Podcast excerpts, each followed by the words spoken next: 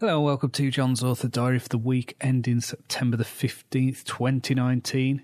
This week has been a bit of a struggle. So it was my dad's funeral on Thursday, and so that was a bit of a weird and awkward day. You know, lots of people have different sides. I saw the side of him that was not a good person, and then hearing people talk about him, you know, because he did put on this side of being quite chirpy, quite chipper to other people. And so people had memories of him being generous and things like this. So it was really strange. But as I say, I went down there to be a support for my mum and my sisters. And so it was literally a flying visit. Me and my wife went down there, arrived at about half past 11. You know, it's two and a half hour drive. And then we went to the funeral. We had lunch afterwards at the wake and then headed back. And so my writing has kind of gone a bit on the back burner this week. I was looking and as a combination of first draft and editing, I, I got 10,000 words done total this week. Now, during the summer holidays, my average was somewhere around 12,000. And then before that, it was in the region of 34, 35,000, something like that. And what I've been finding is real resistance. I've not had resistance like this since when I was writing Blind Gambit, which is just like, it's a real struggle to write. And what I've done in the past is I've gone back to outlines or I've tried to work out what it is that is causing the resistance because I am not a believer in writer's block or anything like that. And so I was thinking, okay, what is it that is causing resistance on this story? And then it hit me. it's, it's just a complete coincidence in terms of timing, but I am basically writing a book with the title of the cause of my dad's death. So I'm writing a book called The Hanged Man. He hung himself. Ah, there we go That explains the resistance. So I am working through the draft slowly. It needs writing. I'm going to get through it. It's just a bit of a messed up coincidence that I didn't kind of make the conscious connection until, you know, a few days before the funeral. I thought, ah, that's why. So that's a bit odd. That's like a bit of a crazy one to try and get my head around, but, you know, I'm doing it and I've been editing The Fool, and I think it's actually making my edit of The Fool, my second draft, better because, again, this is just complete coincidence in terms of timing, but the main theme running through The Fool is the idea of grief and loneliness and things like that. So I've got my main character kind of longing for her father after his death. And so I don't know what the what's the word? It's not serendipity, is it? But some kind of coincidence. I don't know. Synchronicity, maybe. Yeah, there's just a weird synchronicity going on with it. And so I know that it's hard to write. I don't know I'm going to get through it. And I think because of the rawness of it, it'll make for a better reading experience, a better story, more honest story. So, yeah, what I'm saying is, is there might be a delay in the next episode, but you know, episode 11 has just come out again with the coincidences. Synchronicity Justice came out on the day of the funeral, and I'm now releasing the box set, bringing together the first 11 episodes of the Ravenglass Chronicles. So for the first week or so, I'm going to have that at 99 cents, which probably seems crazy, but you know, it's a early incentive. I want as many people as possible to get into this series to read it and so I've got a whole bunch of things set up, like adverts and paid promotions and stuff. So that was the thing that I was mainly working on this week. So even though I haven't been writing, which you know is the core of what I do, I have been able to set up listings and promos and arrange cross promotion with other authors and things like that. So I mean, this box set is more than 800 pages on Kindle. I don't know what page count really means on a Kindle, to be honest. Because when I've done these as paperbacks before, when I've put a Kindle thing together as a paperback, the word counts usually far exceed what Amazon says it is. So who knows?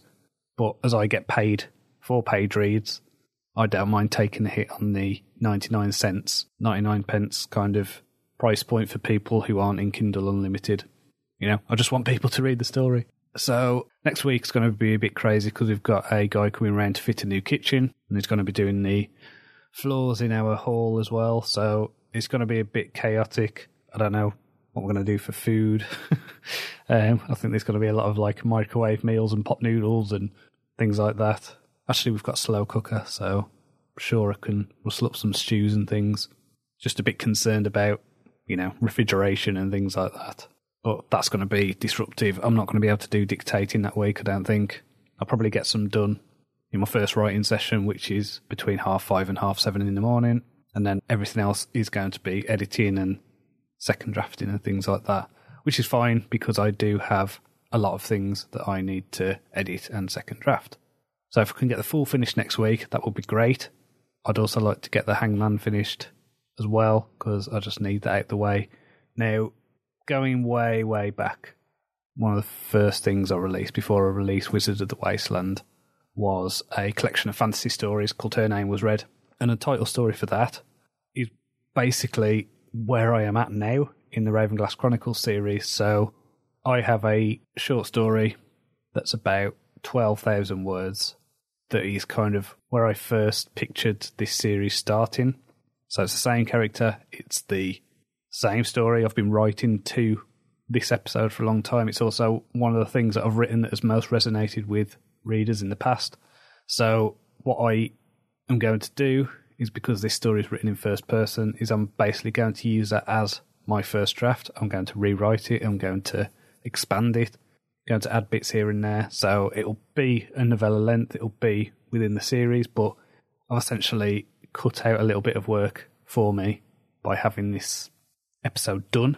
So that's quite cool.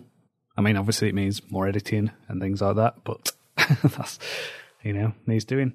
So my non-fiction book, The Stoic Writer, is now with beta readers, and I've started to get the first bits of feedback for that. It's going down pretty well, so that's good.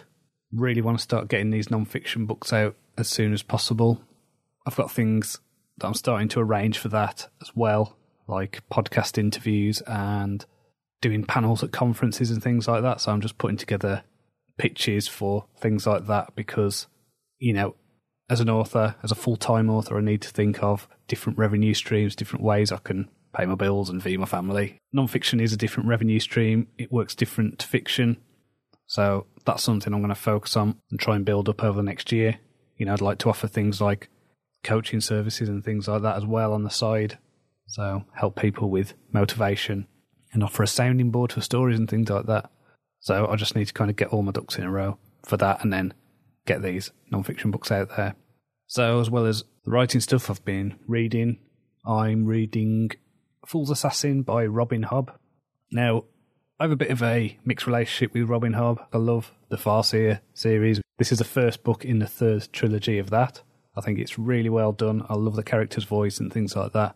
Everything else I've read by her, I think completely sucks. Because it's first person, I think she adopts the voice of the main character and not her own writing voice as a third person omniscient writer who uses too many adverbs.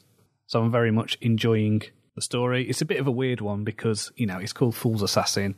He's meant to be an assassin in the series. There's very little in the way of him being an assassin. And I'm about a third through and I'm still waiting for the story to start. So it's a long book and it's just stuff happening at the moment. But as I say, I really like the voice. I really like the character. I've invested a lot of time in this world, so I'm sure by the end of the third book there'll be a story. I hope. So finally, please remember I've been posting on my Patreon page. You get this podcast a day early, and I'm posting the rewritten version of Wizard of the Wasteland. So a chapter of that is dropping every Monday, Wednesday, and Friday. I've also been posting articles and short stories, some things that, you know, I've not posted anywhere else. And you can get all that for just a dollar a month. People on the $3 level get every release I do as a pre release for any ebook format. So all of my books are Kindle exclusive, but if you go onto Patreon, you'll be able to get Justice, for example, on any format that you want. So this is great for obviously people using Kobo and things like that. So that's patreon.com slash John Cronshaw author. And finally, I just want to say that I'm going to be doing a reading of one of my stories at the Spotlight event in Lancaster on Friday the 20th. So that's next Friday. So this is at Storey at 7 pm. So I'm going to be reading one of my short stories to a crowd of adoring fans. Well, no. but it's it's going to be good. I, I do like doing public readings. They help me to kind of realize what works and what doesn't with my writing because you can get a feel for the crowd when you're telling a story in front of people. And it's one of those things where I don't like doing public speaking. I don't like standing in front of people and reading, especially because my eyesight sucks. So it's actually quite difficult for me to read. I have to really concentrate. But it's one of those getting out your comfort zone things. And I think it's really beneficial for authors to do. So I'm going to do that. I'm going to be getting a visit from my mate Russ from Wolverhampton. So that'll be good. I am hoping that by the time he arrives, the kitchen will be done. I'm not sure. He might end up coming and it's going to be a bit of a shithole and we'll end up having to have a KFC or something. I don't know. We'll just have to sort it out on the weekend. So here's the next week being a bit less sludgy. So until next time, cheerio.